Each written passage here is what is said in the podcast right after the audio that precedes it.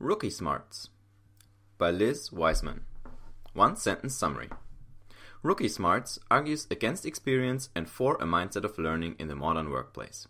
Due to knowledge growing and changing fast, which gives rookies a competitive advantage, as they're not bound by common practices and the status quo. My favorite quote from the author is The illiterate of the 21st century will not be those who cannot read and write, but those who cannot learn, unlearn, and relearn. Liz Wiseman. Liz Wiseman runs a leadership research and development group right in the heart of Silicon Valley. She's written multiple bestsellers about work and leadership, Rookie Smarts being the most recent one, published in 2014. The book brings a fresh perspective into the working world, as it argues against experience and for hiring rookies, who seem to not know much, at first. Liz says because rookies are incredible learners and not afraid to make mistakes, they actually have an edge over experienced workers, who might be too set in their ways to find creative solutions for uncommon problems. Whether you're a rookie or not, you can definitely learn something about cultivating the right mindset from these three lessons of the book.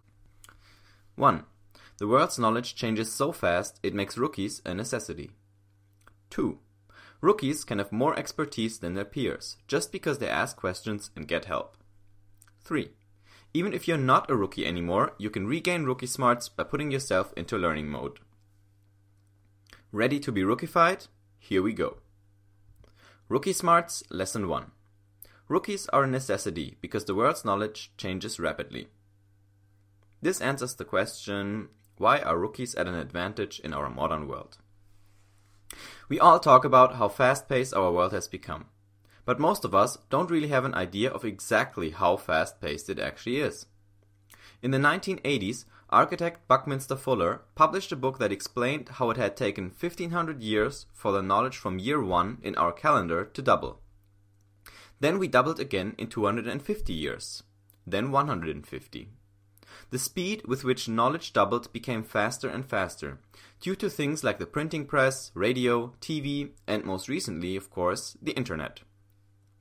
Right now, the entire knowledge of humankind doubles every 12 months. Everything we've learned in the past 2016 years will be twice as much in 2017. Do you see how insane that is? What's more, with nanotechnology around the corner, companies like IBM predict that we'll eventually end up at the ludicrous rate of 12 hours per knowledge doubling. That also means a lot of knowledge becomes outdated fast. Right now, we face an annual knowledge relevancy decay rate of about 15%. That means 15% of our entire knowledge becomes useless each year. If you work in high tech, that might go up to 30%. Therefore, if you have a high tech job for three years, you'll have to forget and relearn everything you know. And that's where rookies excel. They aren't set in their ways and have no substantial knowledge base to build upon, whereas it will be a lot, harder for someone with decades of experience to let go of it and accept that they have to start over. Rookie Smarts Lesson 2 When you ask questions and get help, you can outsmart experienced coworkers even if you're a rookie. This answers the question how can I establish myself against my peers when I'm just starting out? In some cases, rookies will even outsmart their experienced coworkers from the get go. How? By asking a lot of questions. Imagine you've run an ice cream stand for 20 years. How likely would you be to let someone else tell you how to do it? The experience and confidence you've built up over the years has led to something called opinion stasis, where it's hard for you to change your ways. People with opinion stasis often also pick their friends accordingly and make sure they carry the same views and opinions, making it even harder to get fresh ideas into their head. If you're a rookie, you likely want to learn from as many experts as possible. After all, you have no clue how to do it. Liz says rookies reach out to experts 40% more than experienced workers, plus contact six times as many experts for feedback. Asking for help is nothing to be ashamed of and can give rookies an advantage in terms of expertise by as much as 5 to 25 times. Rookie Smarts Lesson 3 If you're no longer a rookie, you can still regain rookie smarts by putting yourself into learning mode. This answers the question what do I do if I'm an experienced worker and not a rookie? Okay, so you're no longer a rookie. Does that mean you're doomed? Of course not. Being a rookie is a mindset, and anyone can cultivate it. Just open yourself to new ideas, throw out your ancient notes, and take a fresh start at something you've done for years. Think back to the time when you started the job. Maybe even grab a picture from way back then and pin it to your desktop so you'll have a reminder. Volunteer somewhere outside work to do something you've never done, or swap jobs with a coworker for a day. Buy a business book you're skeptical about and read it in one go, or have lunch with a bunch of rookies. All of this will help you get into learning mode, see the world with new eyes, and stay a rookie at heart. My personal takeaways from Rookie Smarts for 2017. This was a very refreshing book. Um, I had never considered this even as a problem, but it is a problem. Um, the term we used when I was interning at BMW was, I think it was called seniority. And people would throw that term around seniority, seniority. So whenever a boss told, for example, an intern what to do, and the intern said, "Well, I think we should do X instead," then and the boss said, "No, we're gonna do it that way." It was always uh, seniority, seniority, uh. and it's stupid because things should be done the best way they can be done, and no matter who proposes a solution or how old the person is or how long they've been around in a business. Now, I would like to talk about two things that can hinder you in um, in in acquiring a rookie mindset and keeping that mindset that are very I think important to pay attention to. The first is that uh, yes, you can stay a rookie at heart, you can keep that mindset, but no one will give you permission to do it. So you have to give yourself permission to do it. So when you say, mm, I think there's probably a new way we can find the best pictures for our magazine. I think there's I found something else.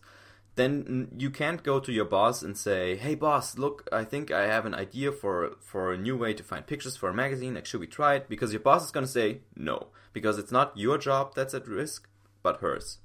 So no one will give you permission to do these things. So when you want to try something new and and approach something with a beginner's mindset, just do it. Okay? It's always easier to ask for permission to ask for uh, apologize later if you have to, than to ask for permission first and be shut down.